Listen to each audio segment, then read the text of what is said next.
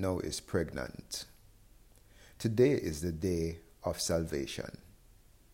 Yet we insist on procrastination and instigate our soul's termination.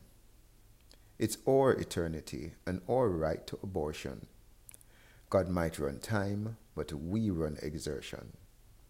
We rebel against Him with decisions to delay our God given mission. Then we feel the sharp contraction, violence and crime, earthquakes and diseases.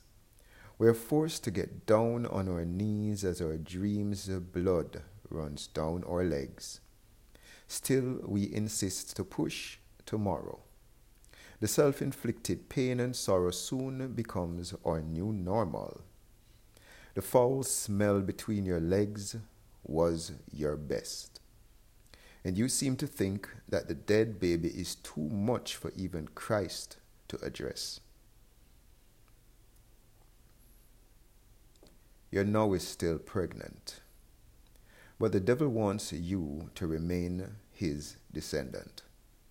Around your neck, he has placed a triple six pendant that remains each day you resist Christ. You procrastinate with all your might. That effort could have been put to better use if you choose to receive the good news that Christ forgives. Just imagine if the best you was allowed to live. But we have gotten used to the taste of our dead baby.